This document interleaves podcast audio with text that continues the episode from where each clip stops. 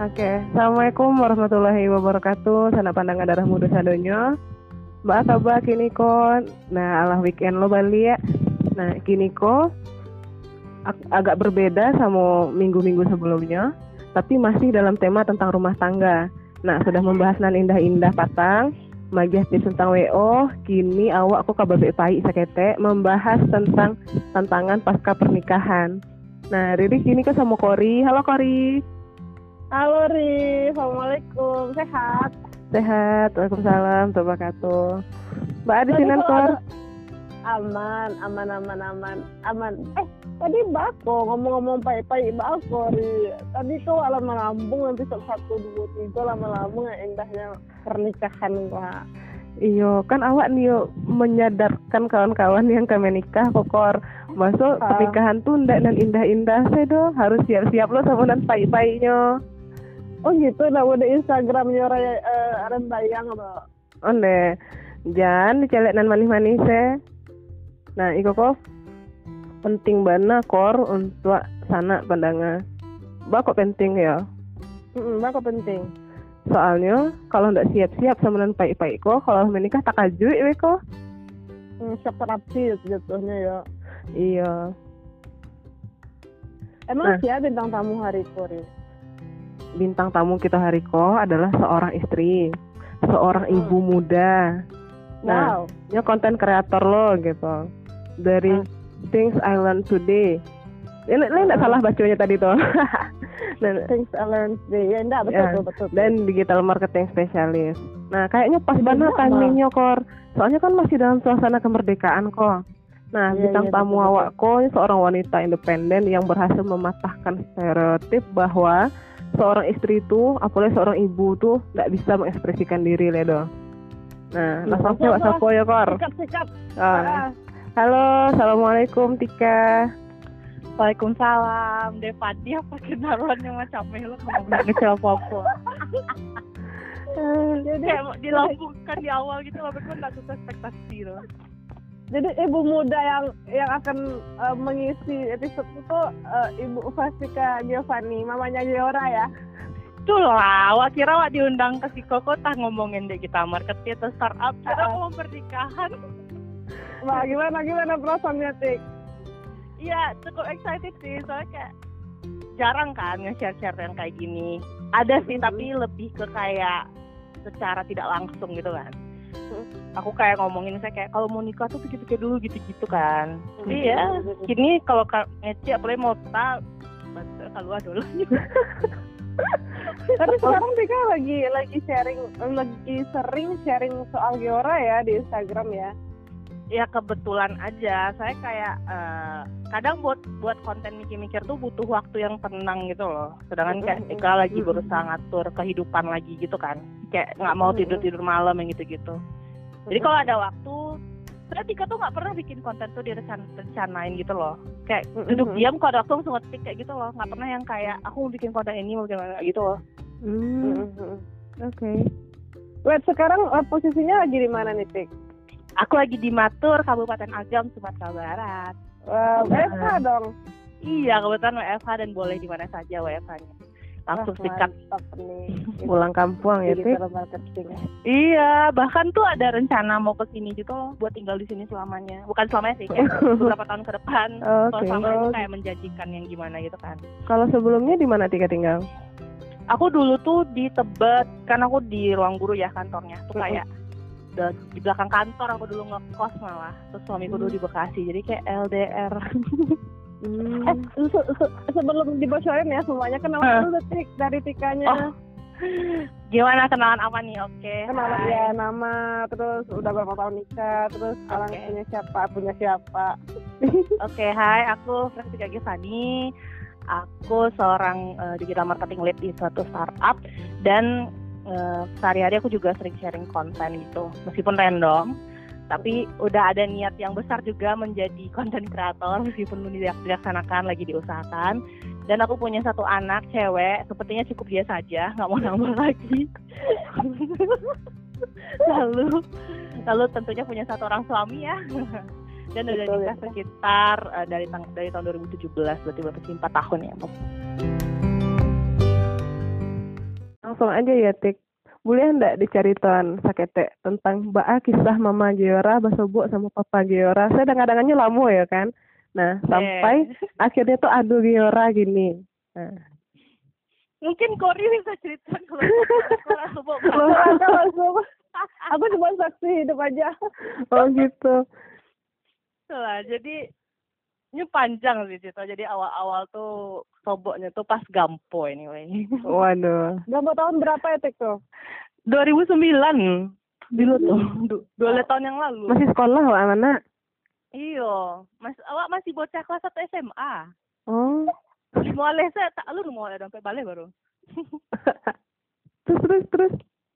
Nah tuh soboknya di Gampo kan. Jadi aku sama Kori gitu ngungsi kan waktu itu di Gramet, aku di muka Gramet tuh minta tolong aja orang tuh apa ikat apa tinggi kan di kampungnya gadang banal lah cameh kan lah rasuk camai rasuknya tuh apa namanya lah tuh orang nio orang tuh langgang lo nak orang gimana bang tuh gini tuh lah mana bang tuh bang lawak nyoba tuh ndak ada niat pai apa ku pai mengungsi ku nyut tandang saya telepon menelpon orang tuh masa-masanya kan, po abang tapi tinggi abang kok nak aman lekodo gitu kan. Tuh lain nama abang tuh gocek 3 dulu kan secara masih kurus kena.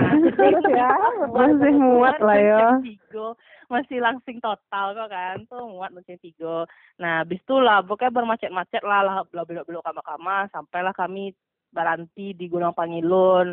Soalnya dek macet banget tuh kayak panik gitu kan. Lagian lah aman lo lah ke maghrib gitu kan.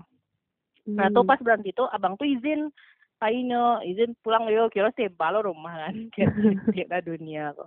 Nah tuh pas izin tuh kan tinggal saya berdua joko risinan kan tuh ada lo abang-abang ini bentuk duduk-duduk melamun gitu ada toto tim kotonya gitu ada kap oto tuh tau lah Friska aku agak sensi lain lo kan awak sapo lo deh wande awak sapo tuh kayak woi emangnya diam-diam seko gitu kan kayak ngapain nih sedih-sedih aja gitu kayak mau tasnya jadi anak kor.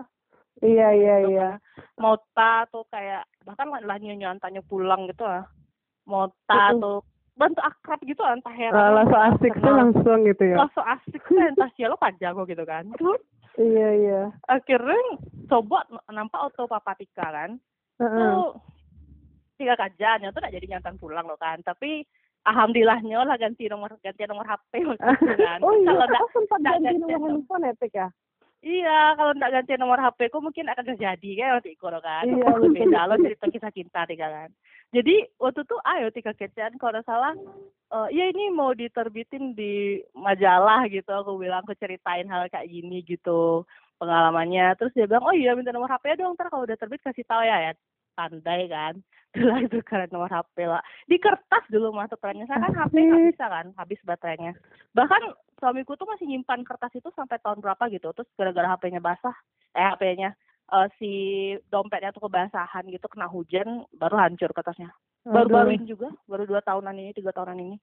Masih disimpan kertas kecil gitu loh, dengan nama kayak Fasikha gitu. Aduh. Itu sama HP-nya. Kayak FTP ya, banget ya. Aku kira dia gak soft speed gitu kan, tapi ternyata dia masih soft speed kayak gitu. Oh, jadi awalnya benar-benar ketemu di jalan berarti ya, Tik? Iya, benar-benar unexpected.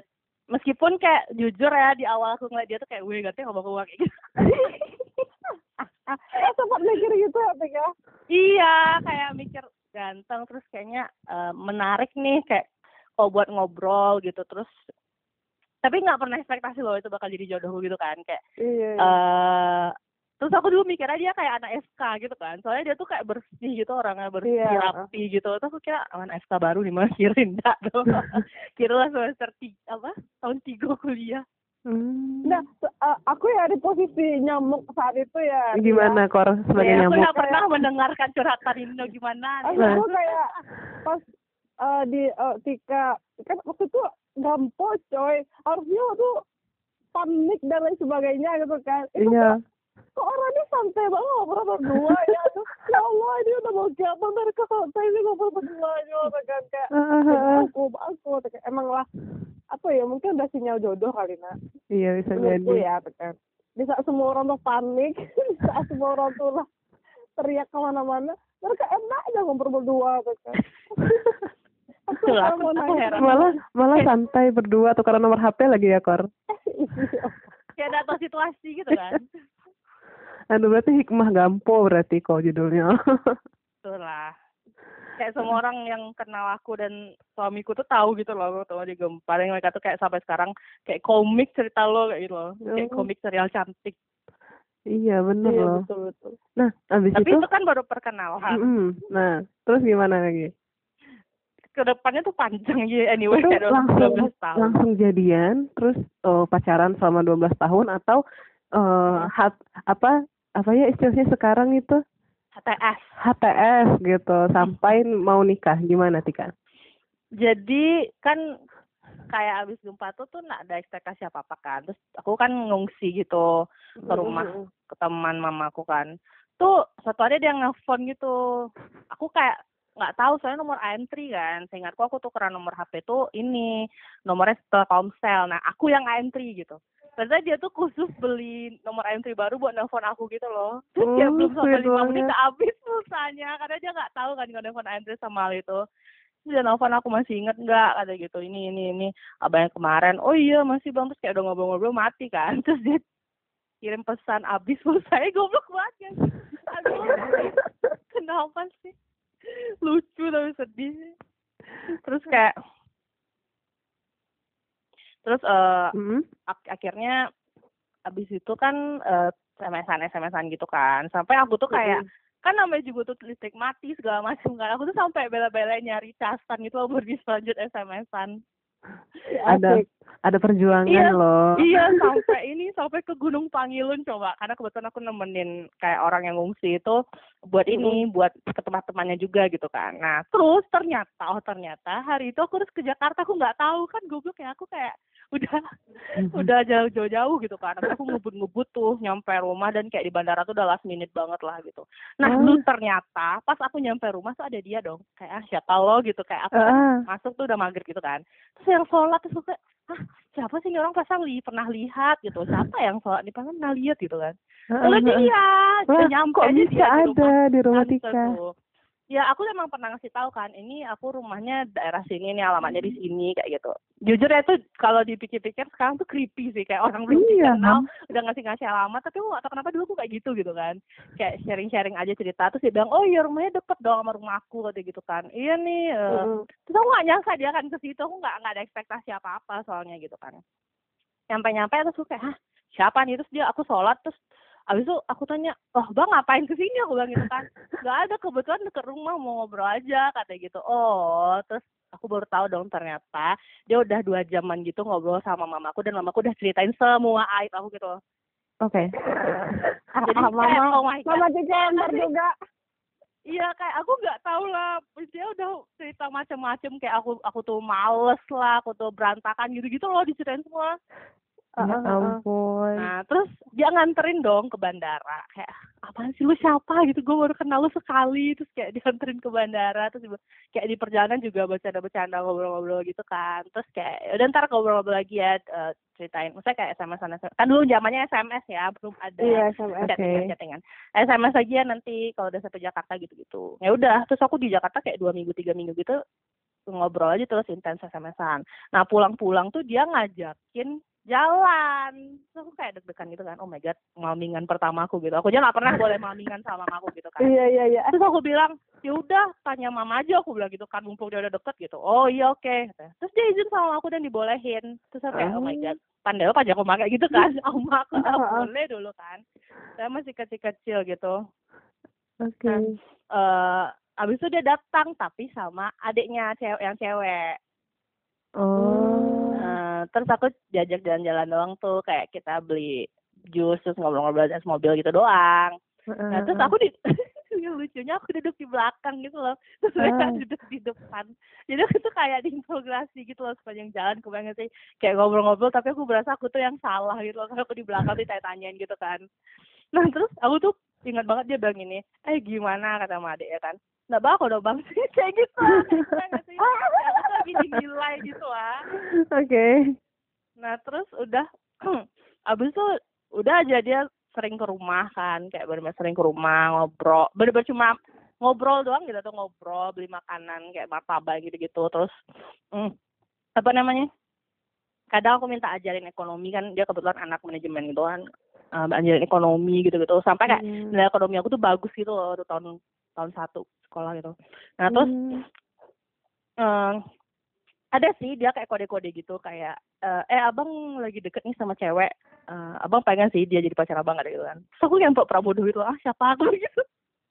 Akhirnya gak pernah jadian kan, gara-gara aku sok-sok bodoh gitu kan. Akhirnya gak pernah jadian. Gak pernah. Tapi sebenarnya Tika tahu sebenarnya itu memang ditujukan untuk Tika. Sepertinya aku tahu, tapi aku sok-sok bodoh gitu. Entah aku sok-sok kan, bodoh, entah aku kayak maluku gitu. Tika ini menunggu deklarasi dari si abang gitu. Iya, dia tuh kode-kode doang gitu loh. Dekode, jadi lo waktu pedean kan. Benar sekali, saudara. Kan gengsi dong. Iya, makanya. Akhirnya daerah aja ngomong akhirnya ya. Sampai nikah tuh, sampai nikah nggak jadian, nggak ada jadiannya nih Tik. Kalau jadiannya nggak, tapi kayak komitmen terus emang saling jaga, saling sayang aja gitu loh. Tika kayak, ini sama abang beda berapa Tik? 7 lah ya, 7 tahun.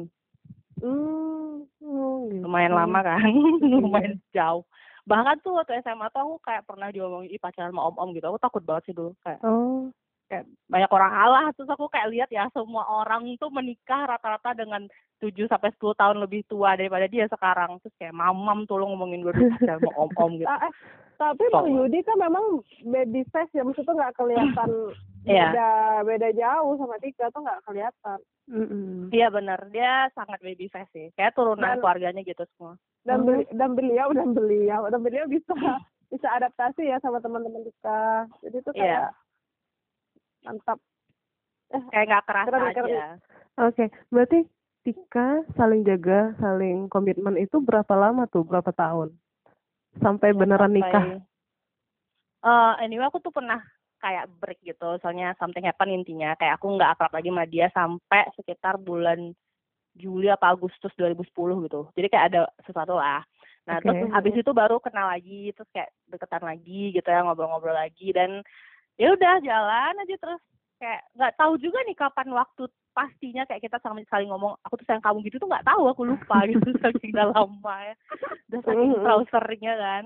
Kita jalan aja terus sampai 2017. Itu nikah ya. Terus nggak ada ditunda-tunda, memang langsung program hamil gitu apa gimana? Sebenarnya aku nunda, jadi aku nikah tuh September, terus aku tuh bilang aku nggak mau punya anak dulu, aku bilang gitu kan. Terus nggak tahu aku tuh kesambet atau apa gitu, Januari aku bilang saya aku siap deh punya anak gitu, kayak goblok banget. Sumpah tuh nggak pakai mikir gitu loh, nggak pakai mikir sadar atau nggak udah bisa jadi ibu kayak gitu loh.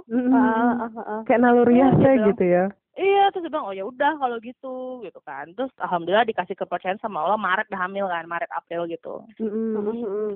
Jadi nggak ada yang kayak program hamil apa nggak ada. Nggak ada ya. Dikasih jalan lancar aja gitu.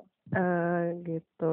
Berarti lama juga ya Tika dari yang kenal abang sampai, maksud tuh lama waktu saling pengenalannya, terus nikah, alhamdulillah ada Geora sekarang.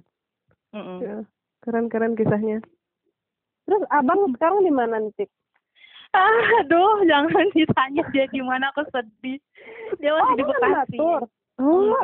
Kok di Tika LDM antara di Matur atau gimana ya? Enggak, dia abang kemarin memang pulang ya?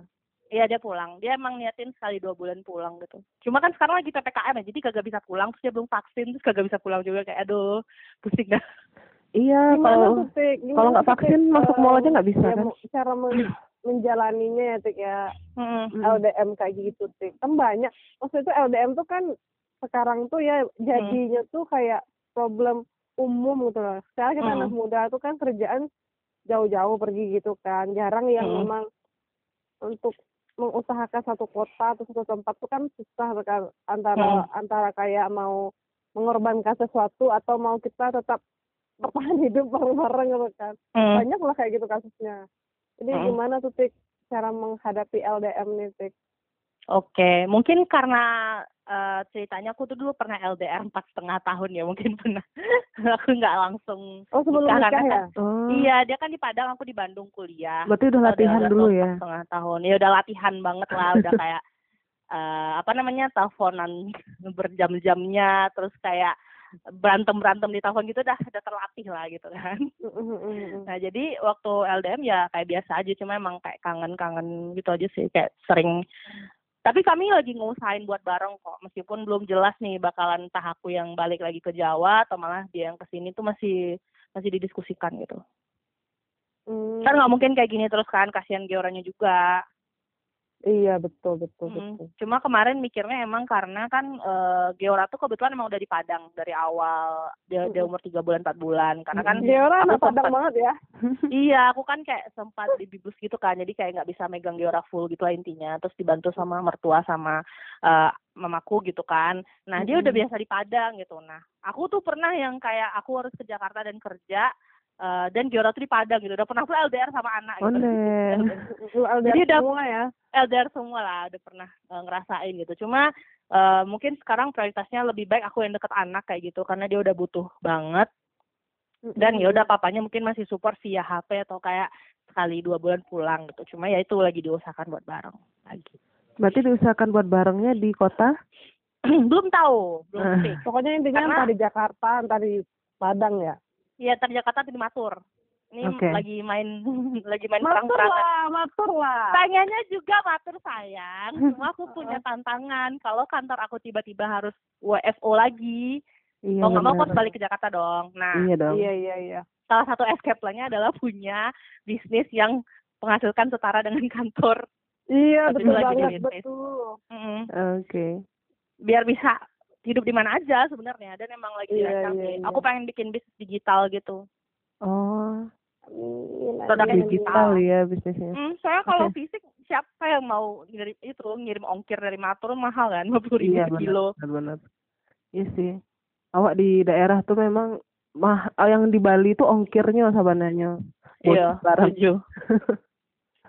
Berarti Mbak Aka tuh memang harus diusahakan satu kota ya, Tis ya, baiknya. Iya lah, nggak enak juga lah LDM. Iya. Lagi kan. LDR oke lah kayak. Nggak enak beb. Belum ini LDR. Ini apa ya? Kok bunyi yang nggak enak beb, lu gimana gitu?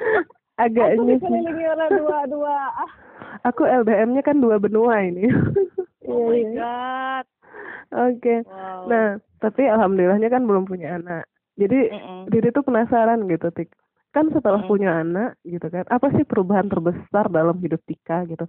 Mbak Asaro Tika tuh menyeimbangkan gitu antara peran istri, kan peran awak banyak tuh ya, sebagai istri awak ada tanggung jawab tuh, sebagai karyawan ya maksud itu kan awak masih karaju gitu kan, pasti ada tanggung jawab.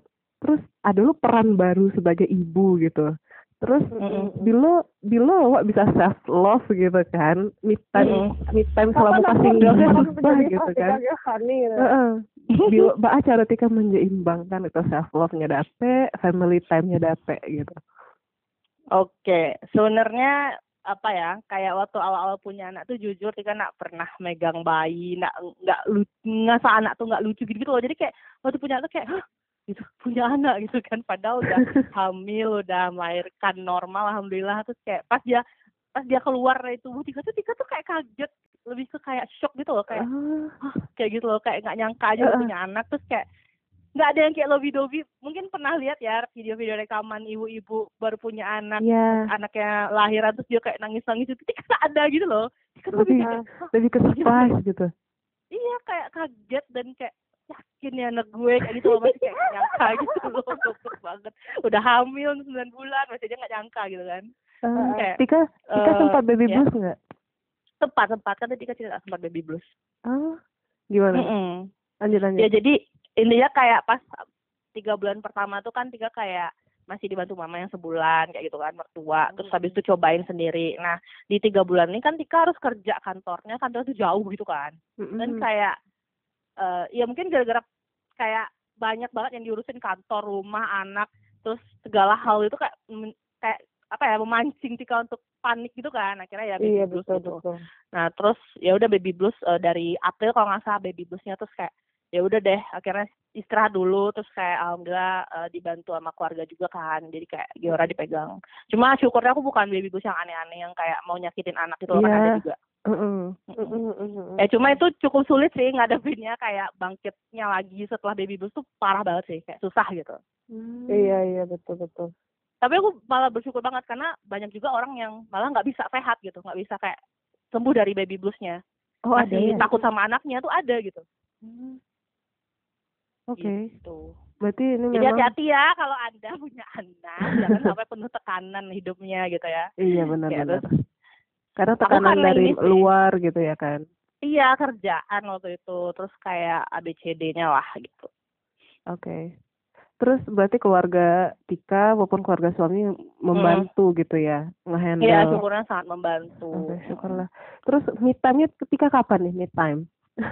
Ya karena aku belajar ya, gara-gara itu aku tuh lebih aware sama kayak health, mental health gitu. Terus kayak aku tuh pelajari juga kayak gimana sih harusnya aku tuh biar aku tuh nggak sakit lagi gitu, misalnya nggak baby blues lagi misalnya gitu.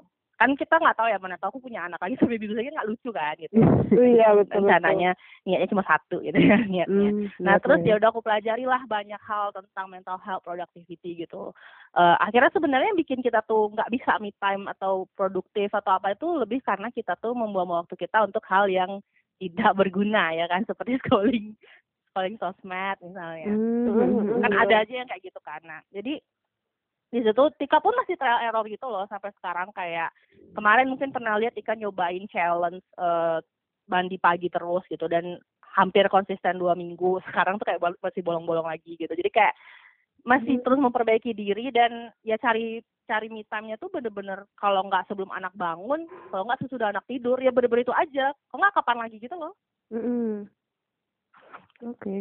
Iya ya, mau dititip dulu anak ke bapak, bapaknya juga jauh ya? Iya, Bu. Mana Tika nggak mau pakai neni-neni gitu kan, kayak nggak sesuai aja gitu sama Tika. Terus kadang paling mama yang bantuin, kan kebetulan mama di sini juga. Kadang ada pupuku gitu, kalau meetingnya penting gitu yang kayak nggak fokus tuh aku nitip gitu. Saya kayak ya kadang nih sambil gitu loh, misalnya aku kerja terus Geora duduk di sebelahku atau kadang dia duduk di atasku juga, kayak ya mau nggak mau gitu. Oke. Tetap dari rumah, tapi itu tetap kerja dari rumah gitu ya. Georanya punya bayangan gitu nggak sih jadinya kalau seandainya mama gue tuh kerja loh, terus itu kalau kerja tuh kayak gini nggak sih kan? Dulu kan kita pernah sharing gitu kan, kalau mamanya pegang laptop pasti mama mau kerja, jadi kalau dia pegang laptop, ma aku mau kerja kan? Iya dia kayak gitu banget, dia ngerti banget kalau pegang laptop tuh adalah kerja gitu. Oke. Kayak tiba-tiba aja ma mau kerja terus dia duduk depan komputerku sama laptopku gitu, terus kayak pura-pura ngetik gitu. Oke. Ngempas-ngempasin keyboard kayak gitu. Tahu dia. Berarti enggak, berarti anaknya juga ngertian gitu ya. Enggak ya, yang rese kan ada ya anak yang mama enggak boleh kerja langsung input gitu. Laptopnya gitu. Ya dia enggak gitu sih. Mungkin belum ya, aku enggak tahu ya. Deg-degan juga nih. Dia tuh yang masih kayak misalnya aku bilang, mama kerja dulu bentar ya. Terus jujur aku merasa bersalah sih ngomong kayak gitu. Kayak aduh gak enak banget, anak gue lagi pengen main atau gimana gitu kan. Tapi dia ngerti kok. Ya meskipun umbuannya dia TV, dia YouTube gitu kan. Mbak Alay. Sudah pasrah saya itu. Syukurlah, berarti kuncinya sebenarnya di mental health ya. Jadi iya wajib banget. Stres saat posisi mode itulah memang stres tuh harus dihindari, dikurangi lah, mungkin hindari nggak bisa 100% ya, tapi dikurangi, terus cari dukungan dari keluarga sekitar, dari teman-teman mungkin system. Gitu ya, support systemnya. Nah kalau abis kan ini udah menikah 4 tahun ya, merasa nggak sih ada soul Tika tuh yang hilang atau mimpi Tika yang dulunya sudah disusun serapih mungkin akhirnya amburadul berantakan gara-gara pernikahan. Maksudnya gara-gara kan memang ada stereotip ya yang di masyarakat kita bilang ya udah pusing-pusing dulu, tetangga kok kalau jadi bini orang tuh payah, susah kan. Takut gua kan. Sumur dapur kasur tuh kan. Iya. Jadi tapi kalau mencari Tika tuh sangat produktif gitu loh kalau kami cari dari luar ya kan. Apakah memang ada sebenarnya mimpi yang terkubur karena memang sudah dilabeli istri atau justru malah makin bisa terekspos mimpinya gitu loh Tik? Oke. Kalau menurutku di awal-awal aku nikah kan aku cobain, jadi aku tuh awal-awal nikah aku coba dulu jadi IRT kayak 3 bulan gitu kan. Aku pengen tahu aja rasanya jadi IRT gimana, yang stereotip itu yang sapur, dapur, sumur, kasur gitu kan. Iya. Jujur aku stres sekali sih teman-teman, nggak bisa aku dong. Kayak kalau jadi IRT tuh apalagi belum punya anak ya. Kayak kalau misalnya udah selesai beres-beres tuh pasti rebahan pengennya kan. Nah, rebahan tuh lihat sosmed. Terus di sosmed, di IG misalnya, di IGS, lihat orang tuh pamer. Misalnya pamer dia jalan-jalan, pamer dia kerja di kantor gitu-gitu. Tuh, ya awak manusia lah, namanya tuh ada rasa iri kan. Kayak, iya, betul. Gimana awak disikusnya gitu kan. Orang waktu itu, nah tuh lain loh, tuh stresnya gitu kan. Iya, tuh waktu itu berusaha tika produktif, kayak, ya udah daripada lihat HP gitu kan, tuh Tika cobain sosmed detox waktu itu sebulan. Nah sama sebulan tuh Tika kayak bikin tulisan, catatan gitu-gitu, kayak belajar tentang diri Tika sendiri. Mungkin disitulah kayak kebangun habitnya kalau misalnya kalau Tika lagi ngerasa nggak nyaman sama diri Tika, Tika mending nulis, mending belajar kayak gitu. Nah terus akhirnya Tika pernah kerja kantoran yang jauh gitu, kantornya dari rumah. Nah itu juga perjuangan pula kan. Terus kayak pas punya anak. Jadi waktu jujur ya abis lulus lebih tepatnya, impian tuh amburadul sih menurut Tika. Gak cuma abis nikah ya, abis lulus. Terus kan kayak pas kuliah tuh awak, wah abis ko lama sama S2 kasiko, abis kerjaan tuh awak jadi ko ada patokan-patokannya kan. Jadi alita bro, dipikir gampang. Awak anak lo manusia berprivilege yang punya banyak piti atau kayak ada support system yang yaudah lu belajar aja lah terserah gitu kan. Nah ada yang kayak gitu tuh kamu harus berjuang. Nah mulai kayak di Jakarta gaji kecil, mulai Tika dulu jadi graphic designer, terus kayak akhirnya pindah lagi sampai alhamdulillah nemuin passion nih di digital marketing gitu kan. Nah mungkin semenjak yang punya passion nih mulai lagi lah Tika kayak merangkai mimpi. Alhamdulillah tuh kerjaannya tuh yang dia tuh berat tapi bisa. Nggak harus yang kayak gimana-gimana gitu loh. Mungkin karena Tika udah lumayan lama di sini, jadi apa-apa tuh udah agak autopilot gitu loh. Kayak, oh kalau ini tuh ini gitu. Jadi otak Tika tuh udah kayak simple aja bergeser gitu. Kalau ini yang terjadi, langsung ini yang dikerjain kayak gitu. Nah, mulai dari situ tuh ngerasa Tika kayak, oh ini pas nih waktunya udah mikirin lagi ke depannya gimana segala macam. Dan jujur topik itu tuh topik diskusi Tika tiap hari sama suami Tika sih. Sampai debat-debat gitu loh. Kayak, dan kayak one time bahkan dia bilang Tika nggak S2 gitu. Jadi malah dia gitu loh yang dukung, syukurnya. Nah mungkin balik lagi ya, lo harus nemuin orang yang tepat buat menjalani kehidupan lo, karena nikah tuh kan sekali ya diusahakannya, tidak mungkin kayak cerai nikah lagi gitu kan. Iya, betul. Jadi nikah tuh sekali, usahain sekali. Jadi makanya kalau lo mau nikah cari orang yang tepat, yang emang kalau lo adalah tipe yang kayak gue ambisius misalnya, kayak penuh dengan mimpi-mimpi, target-target, ya carilah orang yang mau nerima istri yang kayak gitu. Kalau lo malah nyari orang yang mau istrinya tuh nurut-nurut aja, udah dia aja yang ngasih duit segala macam tuh, ya jangan cari suami yang ini gitu. Kayak balik lagi itu pilihan kan sebenarnya. Tika pun juga karena udah lama kan sama suami, jadi kayak tahu lah dia tuh sebenarnya tipe yang kayak gimana, dia tuh dukung Tika atau enggak kayak gitu. Justru dia tuh sangat dukung Tika karena dia tuh tahu gitu loh kalau Tika tuh sangat dominan, sangat alpha gitu kan, bisa dibilang kayak pengen ini tuh banyak gitu. Itulah kenapa kemarin Tika bilang kayak udahlah ya satu anak aja, nggak mau nih kalau misalnya punya anak lagi nanti nggak bisa ngecapai mimpi Tika kayak gitu loh. Kayak nanti ribet lagi gitu. Dia ya udah pilihan lo gitu. Iya. Orang yang biasanya ya udah lah ya. Iya. Karena kayak gimana aku nggak kebayang gitu kalau harus punya anak lagi, terus ulang dari nol lagi, ngedidiknya, ngebesarinnya, terus kapan target-targetku ini kapan gitu. Oke. Tapi sebenarnya dari apa yang Tika sampaikan tadi itu sebenarnya tuh istri tuh punya choice nggak sih? Maksudnya tuh kayak kalau lo punya mimpi ya udah coba kompromiin gitu loh, jangan sampai stigma yang sudah tertanam sejak lama di masyarakat kita ini dan kemudian menginfluence kita untuk ya udahlah kalau udah jadi istri tuh udah nggak bisa lagi coy gini. Padahal sebenarnya effortnya harus dari kita nggak sih rekan, yang usahakan rekan. Sebenarnya nggak ya kayak Tika tadi tuh kan, sebenarnya tuh mimpi aku tuh benar-benar sejak lulus kuliah, bukan sejak jadi istri rekan. Tapi memang cuman stigma aja yang beredar di masyarakat kan. Makanya tiangnya tuh tetap senyo tekan, datang dari awak si perempuan ini.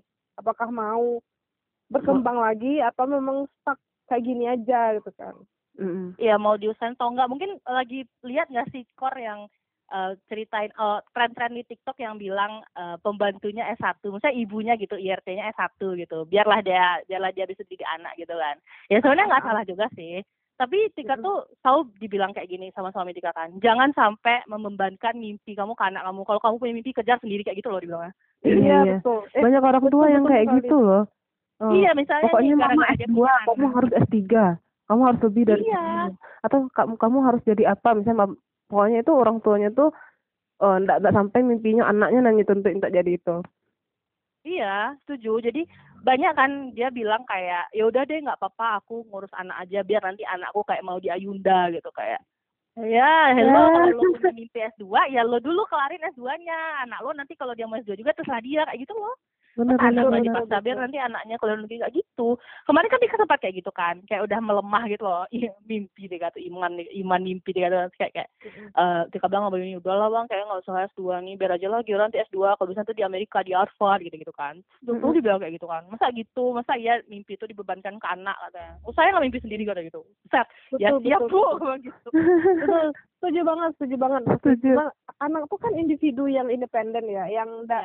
Maksud tuh yang nggak boleh di mimpinya tuh nggak boleh mengampu orang lain gitu kan. Jadi maksudnya nggak punya pilihan atas hidupnya surang kan. Sedangkan awak saya ngecek ke orang kayak wah, kok mimpi aku mah kan, bang awak tuh pernah ngecek kayak gitu kan, apa tuh kan gitu sama anak awak tuh kan.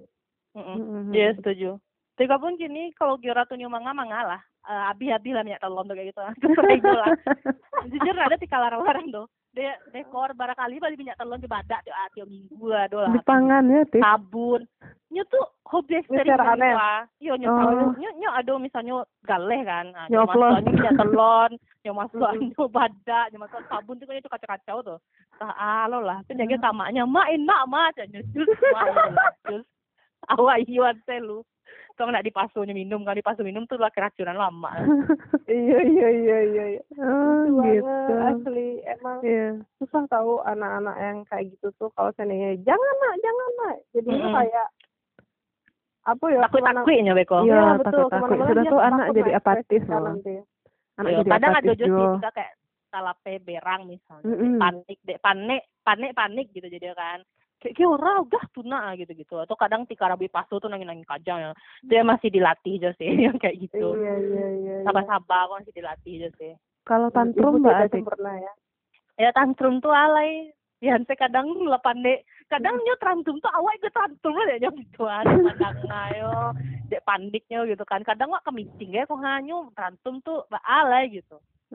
Pernah tuh patang gue baru mah, jadi Tika tuh meeting seharian full gitu kan, tuh nyoba bolak-balik ke kamar, kan Tika ada kamar khusus ruang keraja gitu, bolak-balik lah, cuma dicecelan gak Tika gitu kan, kayaknya emang nyunia perhatian Tika gitu loh, jadi Tika masih meeting sampai sore gitu kan, jadi nyoba tiba-tiba ngecek, ma mau mandi aja nyoba, tuh Tika bilang, ma gak mandi sore malah jam 5, ya mandi dingin mah, kayak, ya jangan mandi, gue bilang gitu kan, tuh malah mandi, terus habis itu nangis-nangis kan, nangis-nangis udah kayak omanya yang pegang segala macam gak mau kan, terus akhirnya Tika nih pegang dan setelah itu Tika pegang peluk kenapa nak terus si tantum bener-bener nggak mau dia pegang Tika do karena marah-marah gitu kan kayak dipukul-pukul lah Tika macam kayak parah lah pokoknya terus nangis lah Tika kayak bilang maaf ya nak mama sibuk seharian kayak ikutan nangis gitu loh aku kayak aku tuh ngerti kalau dia tuh marah karena dia tuh nggak dapat perhatian seharian gitu kan kayak, iyalah ya dan syukurnya kan manajer aku tuh support gitu loh, kalau misalnya lu mau cuti ya cuti aja, mungkin lu butuh gitu kan, kayak WFH ini kan bikin kayak personal life sama work life tuh agak nyampur gitu kan, terus kayak iya betul sore itu langsung dikacep bos Tika, kak aku izin cuti besok ya kak, aku gak bilang apapun alasannya gitu, padahal tuh sebenarnya intinya karena aku tuh butuh me time, butuh us time sama Geora gitu. Udah deh, akhirnya aku cuti. Jadi sebenarnya kuncinya itu di kita ya. Ya dan tentu di support sistem kita baik itu mau kerjaan kita, mau suami kita, mau orang tua kita gitu. Jujur aku tuh nggak banyak megang hal yang domestik kayak beres-beres ada tapi kayak nggak banyak nyuci segala macam. Karena alhamdulillah di sini ada mama dan nenek ada pupuku jadi kayak saling bantu gitu loh. Mungkin aku fokusnya kayak ke kerjaan sama Geora yang lain kayak gitu. Jadi ya I'm not that perfect lah. Mungkin orang mikirnya kayak Tika tuh kapan dia sempat ini maksudnya dia kayak beres-beres. Nggak, aku nggak gitu. Oke. Closing dong, Tik. pesan untuk yang mau menikah, yang lagi nyusun pernikahan, yang belum menemukan jodoh tapi painya sih ya senangnya pasti rahasianya nggak senang ya punya pasangan, punya anak kan. Dan pahitnya boleh okay. Itu direct ke PPK biasa buka isi batu anak orang gitu lah. Oke, yang paling penting adalah harus milih siapa yang benar-benar terbaik jadi bapak dari anak lo dan suami dari lo gitu. Jadi sebelum pernikahan itu justru pai-painya. Kalau misalnya kayak oke lah sekarang udah ada yang sama orang misalnya jalan, tapi tahu nih kita tuh sebenarnya kita tuh bukan menderita ya, kayak kita tuh nggak cocok, dia tuh suka menentang apa yang kita inginkan. Misalnya jangan dijalanin terus, jangan dilanjutin terus gitu. Emang mau debat tiap hari, berantem tiap hari, ntar malah nikahnya gagal gitu kan. Jadi yang paling penting itu adalah fase sebelum pernikahannya. Fase memilih siapa suami lo dan siapa anak dari bapak, siapa bapak dari anak lo gitu. Itu yang paling penting. Jadi kalau misalnya kayak orang-orang yang masih galau, aduh kapan jodohku datang, ya berarti emang memataskan diri dulu. Mungkin nanti malah datang yang cocok. Kalau misalnya sekarang lagi in relationship misalnya, pastiin dulu, ngomongin dulu sebelum nikah segala hal. Mulai dari kayak pengelolaan keuangan, terus juga kayak apakah aku boleh ABCD setelah nikah, itu dibilangin dari awal.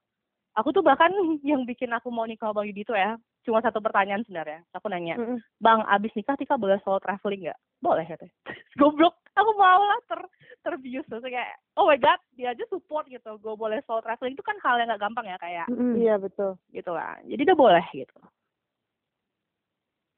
Boleh. Gitu. Jadi fase sebelum menikah tuh lebih penting menurutku. Fase. Oke, sanak pandangan Darah Muda Project Sadonyo, sekian episode kali Iko. Untuk yang masih penasaran, untuk yang masih banyak yang dia ditanya ke Fasikha Giovanni, bisa langsung di DM. Beko kami cantumkan Instagramnya. Nah, Pikachu namanya. Iya, Pikachu itu nggak ganti-ganti ya. Nah, iya. Jadi semoga apa yang disampaikan sama Tika tadi bisa bermanfaat untuk awak. Harusnya bermanfaat yo, soalnya memang harusnya lah. Ikoko tuh sudut pandang yang pahit-pahitnya gitu. Jadi iya, memang harus dipersiapkan bana gitu sama sanak-sanak sadonyo. Dari laki-laki Re. Oh iya, nah tuh sana jangan sampai ketinggalan minggu depan itu. Dari sudut pandang laki-laki, kan laki-laki kok ndak lo happy tarih do, walaupun kece orang laki-laki ndak punya hati gitu kan. Iya, nah, betul. Tapi harus awak dengan lo curahan hati seorang laki-laki di minggu depan. Oke, sekian dulu. Terima kasih untuk sanak-sanak Elah Mandanga. Terima kasih Kori, terima kasih Tika atas waktunya. Terima kasih Kori, terima kasih minggu depan. Assalamualaikum warahmatullahi wabarakatuh.